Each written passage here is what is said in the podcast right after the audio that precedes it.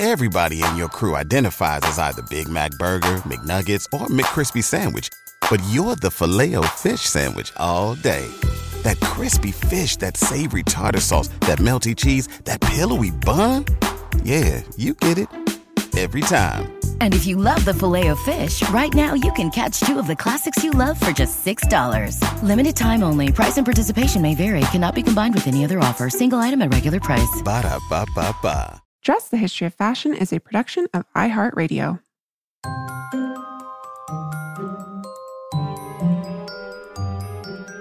With over 7 billion people in the world, we all have one thing in common. Every day, we all get dressed. Welcome to Dressed, the History of Fashion, a podcast where we explore the who, what, when of why we wear. We are fashion historians and your hosts, April Callahan and Cassidy Zachary. Welcome to the show. We are fresh off the spring summer 2020 collections, and apparently, April, we are fashion forecasters after all. I know, right? Because we recently did a fashion history mystery about the cyclical nature of fashion, and it would appear that some of our predictions have actually, for the future, made it to the runway. yep. And as more than one fashion news outlet reported, Bermuda shorts are making a comeback for the spring summer 2020 season, making appearances on numerous runways, including Givenchy, Tom Ford, and Celine. And I'm also happy to report that the 70s are alive and well, thanks to Marc Jacobs, because I said that I would like to see the return of disco. And Cass, you also said that you would like to see more fanny packs, and we saw them at Pyer Moss. And your ultimate favorite, we saw the Gigot sleeves at Dries Van Noten. Oh yeah, Gigot sleeves were all over the runway. Actually, it's kind of yeah. crazy. Um, sadly, though, no Chatelaines to my knowledge. But there's always next year. If any fashion designers are listening, get on it. I'm very excited to hear about your favorite fashion collections, April, because we have not yet talked about it. Mm-hmm. But first, I do want to address a slight faux pas on reading an article on the spring 2020 trends. A fashion journalist, I will not name names, but it's a pretty um, prestigious publication. Um, but they wrote an answer to a query about why there are fashion shows. Their answer was the, the fashion circuit began in the 1930s. Um, that is not correct. yeah, no, no, it's not. Um, but it did make me realize that while you and I have addressed the origins of Fashion Week on the show, we have not yet explored the origins of the fashion show. So I decided this was something we needed to amend immediately. And what a better excuse to do it with. Yeah. So, really, you have to look no further to the incredible book, basically the tour de force of research that was written by Caroline Evans. And that is the topic of her book, The Mechanical Smile Modernism and the First Fashion Shows in France and America, 1900 to 1929. The fashion show as a phenomenon is really a product of the 20th century, as she points out in this book. And, you know, back as early as the 1890s, French fashion houses such as Paquin were holding private fashion shows for clients and buyers. Yes, but it was in America, not France, where the quote unquote the fashion show was staged in New York's Madison Square Garden in 1903. Of course, this fashion show can be thought of more as a fashion fair. It was a two week event that brought together makers and shakers from the uh, fashion industry. Evans compares it actually to a trade show, but one of the highlights of this fashion show or fair were, well, live fashion shows complete with a raised stage, models, music, and the latest Parisian fashion. Uh, the event apparently attracted something like 5,000 people in three days. And this sort of fashion spectacle for the masses was something distinctly American, though, April, because in France, the fashion show developed in much more exclusive terms in the early 20th century. Yes. And, and France at this time um, might have been called the capital of fashion. We're talking about the early 20th century here, but it was actually a British fashion designer, Lady Lucile Duff Gordon, who was one of the modern fashion show's first creators, or what we can kind of think almost like as a runway show, and also one of its greatest innovators. She professionally was um, simply known by her first name, Lucile. And she first rose to international fame and fortune during the 19 teens. And she had branches of her business in London, Paris, um, New York City, and Chicago, all by 1915. And part and parcel to her tremendous success was her genius ability to market her work to her clientele in the form of quote unquote mannequin parades, as her fashion shows came to be known. Mannequin, of course, being what in at least America we would call a model. But so Lucile's parades were theatrical productions in their own right. They can complete with a cast of highly trained models, a stage, dramatic lighting, music, and even dancing and storytelling elements that coalesce to create a spectacle of fashion that, while we might be familiar with today, was unlike anything anyone in the elite circles of fashion had ever seen at this point. It was not long before other fashion designers would soon adopt Lucile's theatrical effects. And by 1910, Evans tells us that fashion shows were taking place at all of the couture houses. And these remain highly exclusive invitation only events, of course.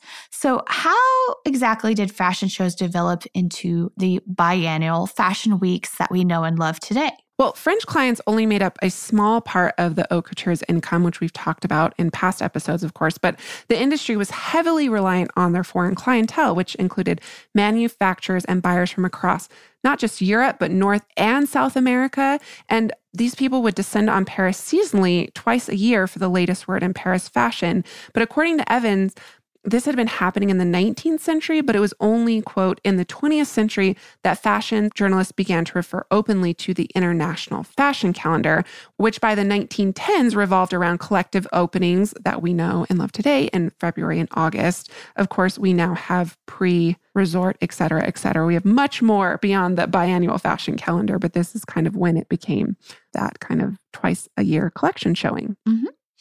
And while these foreign buyers would return home and stage their own seasonal fashion shows to display their Parisian wares, Paris, quote unquote, Fashion Week would not be rivaled until the 1940s when New York Fashion Week was established in the wake of World War II, which we've already done an a fashion history mystery episode about, so you can check that out. So, Cass, you and I are now officially up to speed on all of the spring summer 2020 collections. But unlike our predecessors, we were able to travel to these collections and view them without even leaving the comfort of our own homes. For me, I'm always looking for the art of fashion during fashion week. So I'm always looking to runway to see who is making art who is doing it in a really innovative and sustainable way, you know, handcrafted, high quality, low impact. And of course, where are all those fabulous fashion history references for you and I to discuss? So, the first collection I want to talk about is Sarah Burton at Alexander McQueen, which I found to be a particularly special collection. Not only did she upcycle fabrics and patterns from past collections that she and McQueen had worked together on, she really made this collection about the heart of her, you know, fashion community and the art of hand and quality craftsmanship. There are two dresses in this collection that were hand embroidered by the entire McQueen staff. And I mean the entire staff from the atelier to the HR department. That's amazing. Talk about everyone pitching in. Yeah. So just really cool. Um, Salar Singer wrote on Vogue.com just to kind of give you an idea. Sarah worked primarily with linen from Northern Ireland and linen made from flax grown at a particular female owned farm, a farm that had until recently housed livestock. She created damasks with the sole remaining linen weaver in Ireland. She created lustrous, light as paper linens with the sole remaining beetler in Ireland. And beetling is a process in which linen is covered in potato starch and then pounded on a wood machine for hours on end. So, you know, she said that a lot of the fabric industry is endangered. So it was like this idea of catching things before they disappear. So, what a beautiful collection and testament to the art of fashion. Thank you, Sarah and the McQueen team. Yeah, and and in that collection, I saw a lot of references to kind of like Western cowboy culture here and there, uh, which was also something that we learn about a little bit about at Pyer Moss because um, Kerby Jean-Raymond, who's the designer for it, specifically said that cowboy culture was part of the inspiration for that collection as well, which I thought was really interesting. But the broader kind of overarching theme um, for that collection, he said, was really the way way in which Black Americans should feel a pride of patriotism um, for their country and the role and the development in the country and the role that Black Americans have always played um, in, in various things from rock and roll to fashion. But I thought that collection was really beautiful and the presentation of it was simply spectacular. Oh, so cool with that choir. I mean, there's 3,000 audience members, by the way, and a live 90 member choir. And I had some friends that were there. I wasn't at the show, but I had some friends that were there and they were like, totally blew it out of the water. Favorite show of the entire season. So that's great. Yeah, that collection was really stunning. And Kerby actually, he said that he created it um, it's part of a three part series. It was created to address the negation of the African American voice in popular culture. And it was this particular fashion show was entitled Sister in honor of Sister Rosetta Tharpe, the badass electric guitarist, singer, and godmother of rock and roll, who yeah. is awesome. And yeah, he, he writes that she toured the world and had a successful career, but we wrote her out of the history books and made it a patriarchal thing, a white thing, as opposed to really honor the woman who birthed rock and roll, which later birthed hip hop and all those different things. So, um, you know, he kind of talks about how uh, of that lineage we have Lil' Kim, Cardi B, Anita Baker, Patti LaBelle. Um, so, what an incredible, powerful collection, but also so beautiful and electric. All those colors and patterns coming together. And there's keyboard fanny packs. you and your fanny packs. they're a backsaver people and they're quite fashionable now. So Yeah. Well, one of my favorite shows was the Mary Katrantzou show. Oh, Did you yes, see this? We're so on the same page this season. Yeah. Um, she, uh, Mary Katrantzou, um, is, is, a Greek designer. Um, she was born in Greece, and um, this the, was the entire inspiration for this really spectacular collection. It was essentially like her love letter to the way in which Greek culture has helped to shape Western society throughout like millennia. And so we see like little bits and pieces like referencing philosophy, theology, um, astronomy, even math and trigonometry that were all these gifts given to Western society by, by Greek culture. And they are referenced in the clothes specifically, which, which is really brilliant. And it has kind of like a, a, a, feeling of like mysticism to that particular collection. You know, we see references to, you know, that uh, ubiquitous symbol of the snakes intertwined that's for medicine casts. Um, we see some um, beading and embroidery of that. We also see some references to infinity loops related to the mathematical concept of pi. I, I just loved this collection. And, and one of the first things that I also thought is I wondered when I saw it if perhaps she had seen the Hilma af Klint show that was recently up at the Guggenheim um, because I kind of I kind of got some little vibes of that as well. Oh, yeah. It's such a beautiful collection. Definitely check it out. I immediately thought of kind of like sea urchin creatures because there's these crazy shapes and silhouettes that are kind of molding and forming and coming off of the body. And it starts off in kind of this gray and black color palette. And then it's this rainbow of colors and shapes. It's such a beautiful collection. If I'm not mistaken, she did it for a fun as a fundraiser as well um, for a charity that supports children with cancer. So just a stunningly beautiful uh, collection. And this leads me to my absolute favorite collection, which was a surprise collaboration between Dries Van Noten and Christian Lacroix. I mean, that was talk about a riot of color. It was so incredibly beautiful and luxurious, just dripping in, in excess. And um, I think Sarah Mower called it maximalist, eccentric escapism meeting pragmatic, purist minimalism. well, I thought what was really funny is they kept this collaboration that they were doing under like top secret lock and key. Like nobody knew that they were doing this until like the very last minute.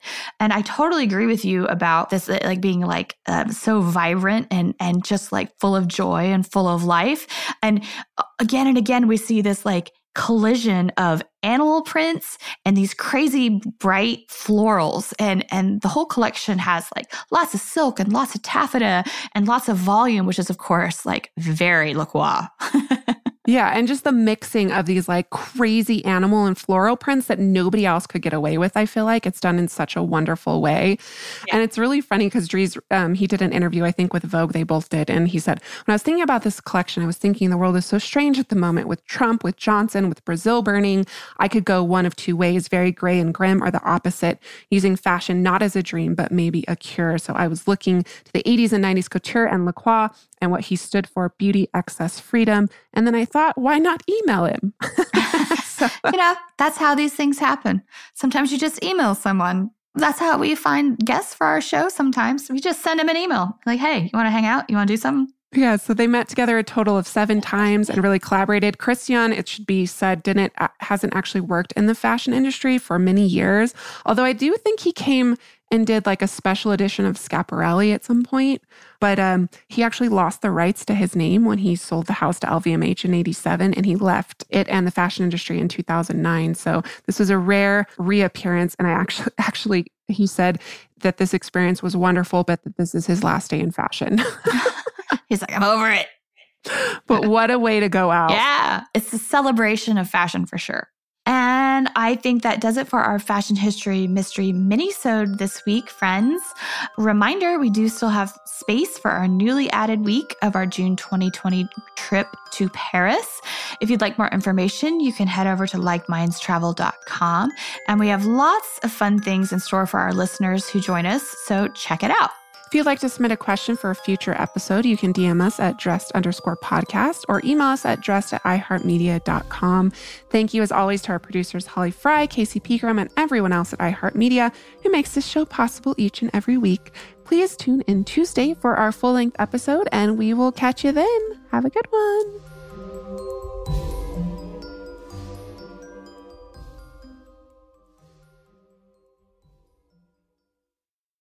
Dress, the History of Fashion is a production of iHeartRadio. For more podcasts from iHeartRadio, visit the iHeartRadio app, Apple Podcasts, or wherever else you listen to your favorite shows. Everybody in your crew identifies as either Big Mac Burger, McNuggets, or McCrispy Sandwich, but you're the filet fish Sandwich all day. That crispy fish, that savory tartar sauce, that melty cheese, that pillowy bun. Yeah, you get it every time. And if you love the filet of fish, right now you can catch two of the classics you love for just $6. Limited time only. Price and participation may vary. Cannot be combined with any other offer. Single item at regular price. Ba da ba ba ba.